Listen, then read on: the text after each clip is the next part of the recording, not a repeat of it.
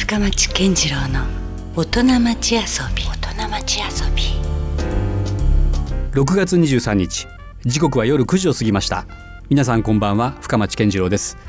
えさてこの番組深町健次郎の大人町遊びは毎回革新的に働いて独創的に遊ぶという方をゲストにお迎えしていろんな話をお伺いしていっております、えーさて皆さん突然ですがラーメンはお好きでしょうか、えー博多といえば豚骨ラーメンですがその博多の豚骨ラーメンを代表するお店の一つに博多だるまがあります、えー皆さんも一度は食べたことがあるのではないでしょうか。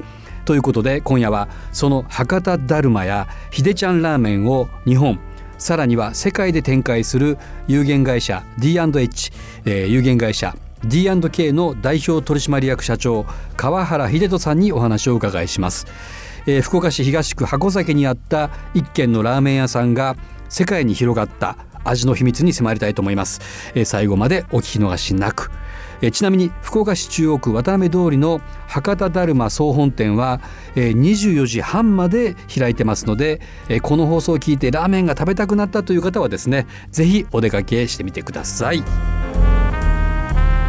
まあ、ひでちゃんとはねちょいちょい会ったりもしてるけども俺とはあれですよねもうひでちゃんラーメン屋さんというよりもダンサー時代というかそうですよね。本当そんなとこまで遡るよねはい登りますね本当に。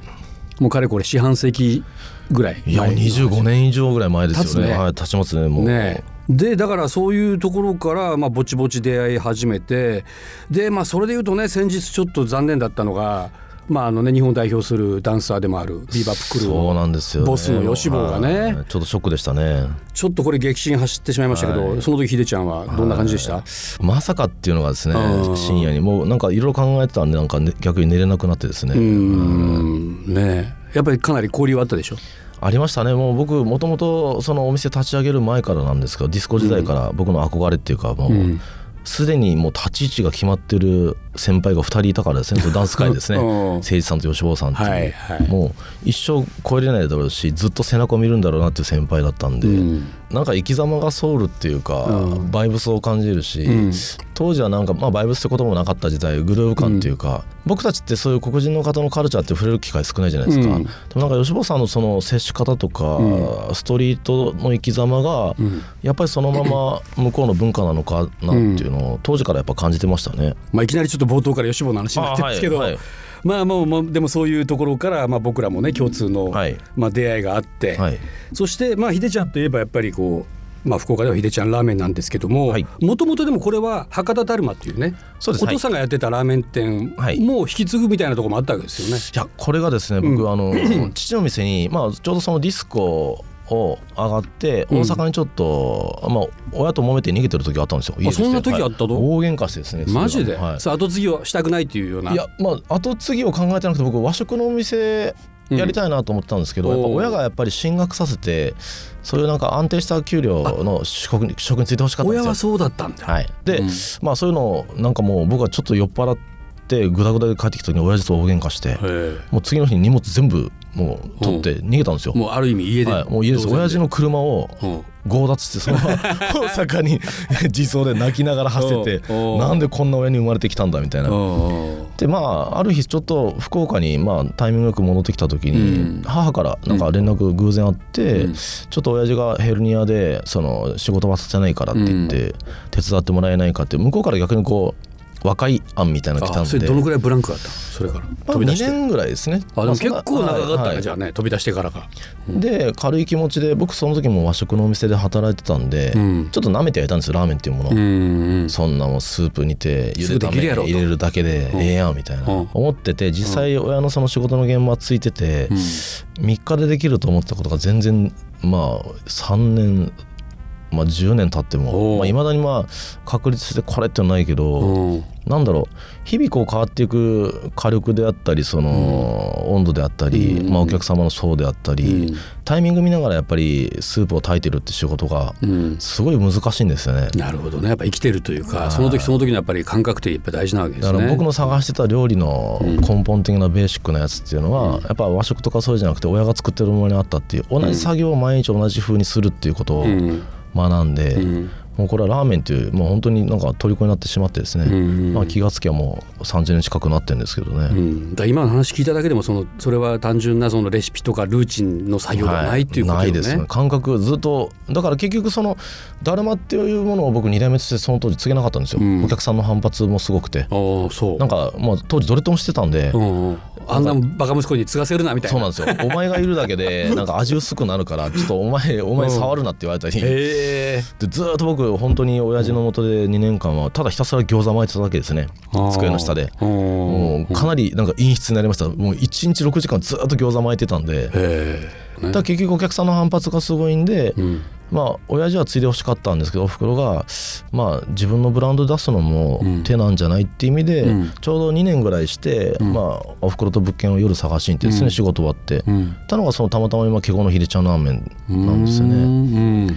それ何歳の時ひでちゃんが？にあ27か。父がデビューしたと同じ年にデビューしたんですよ。おおなるほど。ただやっぱりその父と比較される上でその伝統的なことやっててもやっぱりその超えれない壁っていうかまあ一生超えれないですけど、ねまあだってまあ同じジャンルでもうね、はいある種勝負してるわけだもんね。だから革新的なことをやんないといけないと思って、うん当時どこのラーメン屋さんもやってないけど濃度をうん。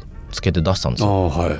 もう本当に丼ひっくり返してもこぼれないぐらいのとろみっていうかですね、うんまあ、だからうちの親戚のはっちゃんラーメンも濃度あったんですけど、うん。まあ、それ以上のこう濃いラーメンを作ろうと思って。ただ最初はもうクレームすごくて お湯をくれとか。喉が渇くぞとか。喉乾くとすっごい言われて 熱くて飲めないとうかん。大変でしたねうん。当時は。うんでもやっぱりその中にはこう自分の味をなんとか見見出していきたいという思い。ありましたね。すごいもがいてて、うん。やっぱりそのひでちゃんっていうのは毎年毎年というかまあ大体2年おきぐらいに実は味変えてるんですよ。そうなんだ、はい。そのあのいつも同じっていうわけじゃない。じゃないですね、うんうん。飽きさせない努力っていうか 20, 20周年の時に一回味を大まかに変更したんですけど、うん、そういうのって結構あれ難しくないですか？だって今までのさお客さんは、はい。それまでの味が好きだからついてくれてるお客さんもいるわけじゃないですか。はい。でそれが変わったことによって、はいまあ、裏切られたと思う人もいるだろうしさ、はい。もうこれまあまあ、かといって新しくファンにも増えるんだろうけどね。そうですよねこれはもうなんかなんて言ったらいいんだろうこう飽きさせない努力をしてない企業っていうのはダメと思うんですよ、うん。そこはもうお客様との永遠の契約っていうか、うん。なんかまずい日があるから美味しく感じるっていうのが僕基本で。ブレてるからこそ、なんだろう人間味があるっていうか、うん。僕父から継いだものって技術とか伝統とか実は一個もなかったんですよ。そのうん。ブブレだけで、うんうん。親父の人間性なブレうん。ラーメンのブレ、うん。まあ、自分の、まあ、感覚的なブレっていうのは、うん。どれぐらいの幅だったらお客さんが許してくれるんだろうってそのブうん。ブレの幅を習習ったんですよね、うん。だからまずさのブレの幅が、うん。まあ、10だったらまずいけど、うん2か3だったら抑えれるっていうそのうん。お客様も、まあ、また来るかみたいな。うん次美味しく作れよお前っていうそのキャッチボールできるブレの幅を僕親から習ってですね。ああそれはちょっと面白いですね。初めてなんか聞いた哲学かもしれなないんか僕本当に行きつけの蕎麦屋さんに行っても、なんか水切り悪いなとか逆に水切りすぎてバサバサしてんなとか、うんうんなんとなく無言のこううん。駆け引きっていうんですかね。蕎麦を食べる時も。なるほど。シンプルなものだからこそ出るこう、うん。ブレっていうんですか、うん。それを楽しむような。そこがまあ人間味でもあるし、はい。味わいでもあるみたいな、さあ博多だるまひでちゃんラーメンでもおなじみの、えー川原秀人さんに引き続きお話をお伺いしていきますけどこれあれですもんね、まあ、お父さんの話が出ましたけど、はい。で実はでもお父さんが残念ながら亡くなってしまうタイミングが来てしまうんですよね。うん、これ何年前でしたっけ？もう3年前ですね。そうか。まだそんなに昔ではないんだけれども、どうですか？でもいきなりこうある種の自分にとっての目標みたいなものがこうなくなったっていうことに関してはちょっと戸惑いとかはなかったんですいや戸惑いっていうかやっぱりもう、当時は1対1の商売っていうかお客さん対自分まあ親父は自分の店で、まあ、父親対お客さんみたいな商売だったじゃないですか、僕この時はもうお店が10店舗ぐらいあったのかな、うん。もう1対例えば1000とかの商売になってたんで、うん。なんか毎日来る来ていただくお客様っていうのは、うん。味がブレようがどうしようが関係なく美味しいものを食べたいじゃないですか、うん。だからその責任感だけで僕毎日こう住んでたんで、うんまあ自宅に帰って親父のことを伏せて思ってる時あっても、うん。仕事中は逆になんか親父が降りてきてすごい伸びやかに仕事ができたというか、うん。なんかうん。今まで父の元にやってるっていううん。重さっていうんですかね、うん。重圧がふっと抜けた瞬間がありましたね。うん。伸び伸びとっていうのも言い方は変なんですけど、うん。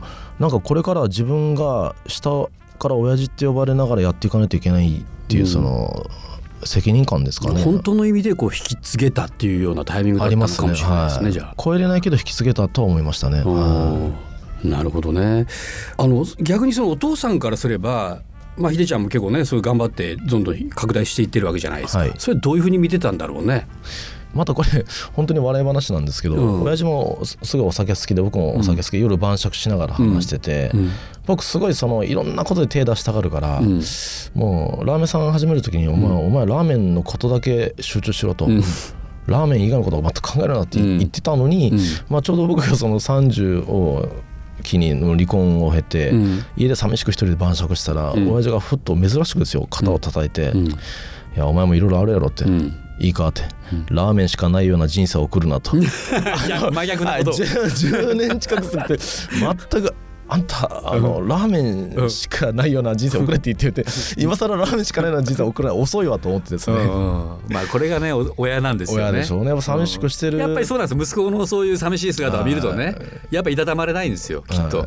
あったんでしょうね。だから自分のそういう若い時の時代っていうのをこう、うんなんていうの僕に見えてたんじゃないですか僕の背中に、うんうん。なんか孤立感。自分と重なったのかもねありますよね。ね。うんうんいやでもねすごいやっぱそういう川原家のなんかこう家族の絆みたいなものはねすごい感じるんですよね。は。い。ひでちゃんの SNS 見ててもやっぱり、はい。そうねお母さんを大事にしてる感じもすごく伝わってくるしなんかあの辺がなんかそのなんだろういわゆるさっき言ってから言ってるそのちょっとレシピとかではないんだけども、はい。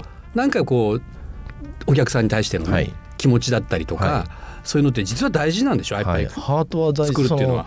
当時僕その、まあ、働いたスタッフから辞める間際に、うん。いやうちの会社は三ちゃん企業だって言われたんですよ、うん。父ちゃん患者さんと、うん。僕ちゃんと、うん。僕当時それがよく理解してなくてイラッとはしてたんですけど、うん。いや僕それはもう今それ上等じゃんと思ってですね、うん。家族の絆なしに、うんまあ、家族っていうのはそういう従業もそうなんですけど、うんまあ、最小単位のまあ家族がまずあってね、はい。でも似たようなまあ家族的なつながりっていっぱいありますよね。はい。お客様も含めて僕、うん。お客様も含めて家族と思っててお客様は最大の投資家っていうか、うん。ラーメンを650円食べていただくってことはうん。会社にそのお金でもっとお前頑張れよと、うん。もっと美味しいものを作れよともっと従業員増やしてもっとその世界中にこの味を広げようっていうその気持ちをいただいてると思ってるんですよ、うん。もう本当に株主のうん方々の一人と思ってお客様をですね、なるほど。でそれを守るために僕たちっていうのはもう家族全員でうん。そういうものを、まあ、一から作れるっていうか一から作っていかないといけないんで、うん。まあ、歴史もそうだし味もですね、うん。もうこれ家族以外にこうななし得ないっていうか、うん。全く他人だったらうん。僕できないと思うんですよね。うん。ビジネスライクな関係だけだったら多分無理だと。はいは。うん。まあ根底にビジネスはもちろんあるんですけど、最終的にはこう人と人へのその家族的なつながりを僕はもう今でも大切にはしてますけどね。なるほどね。まあとにかくその博多だるま秀ちゃんラーメン福岡近郊だけでも約10店舗近くもあるし、はい。まあ詳しい情報ははい。ホームページを、そうですね。はい。まあ、博多だるまか秀ちゃんラーメンで検索してもらうと大体いいけますよね。出ます。えそういうところでチェックをしていただきたいと思います。僕はちょっと気になってるのはねあれですよ。ラーキャベ。麺なしですねいわゆる。麺なし、もうついになんか新商品がこれ大胆な斬新なもはやラーメンじゃないやんみたいな、はい、はいそうなんですよ。ラーメンじゃないんですよね。ねもうまあ、まあだから名前もラーキャベっていうちょっとですねこれちょっと説明してもらっていいですか、はい、これ僕ですね、あのニューヨークでそのお店展開してる時に、うん。やっぱり宗教とか、はい。あのアレルギー食べれない人いっぱいいてありますね。あベジタリアンビーガンいろんな、まあ、オーガニックが好きって人もいて、であのグルテンアレルギーの人もすごい多かったんで、うんうんうん最初グルテンフリーの麺を実はうち出したんですよ。米粉を使ってですね、でその延長線上でまあなんかもうちょっとこうアスリートであったり、飲んだ後になんかこう昨日の写メ見ながら、うわ俺ラーメン食ってるのに覚えてないわみたいなよくあるじゃないですか。なんかちょっと罪悪感というか、はい。うわえらい濃いものを最後食べてしまったなみたいなのあるよね、朝起きたら牛丼のタッパがあるけど食った覚えないわみたいな。でも飯残してるわみたいなのがあるじゃないですか、うん。うんあるある。でそういうなんか罪悪感を感じないようなのを考えたら、あキャベツいいなって言って福岡もつ鍋の文化があるんで、うん。キャベツとのマッチングがすごいいいなと思ったんで、うん。だからこれラーメンの麺みたいに実際その麺線と一緒のうん。厚さと細さにして長さも長くしてるんですよわざとキャベツを。長く切ってるんですよ。ラーメンの麺ぐらい。こうのようにすすれるんですよ。う。んずずっと。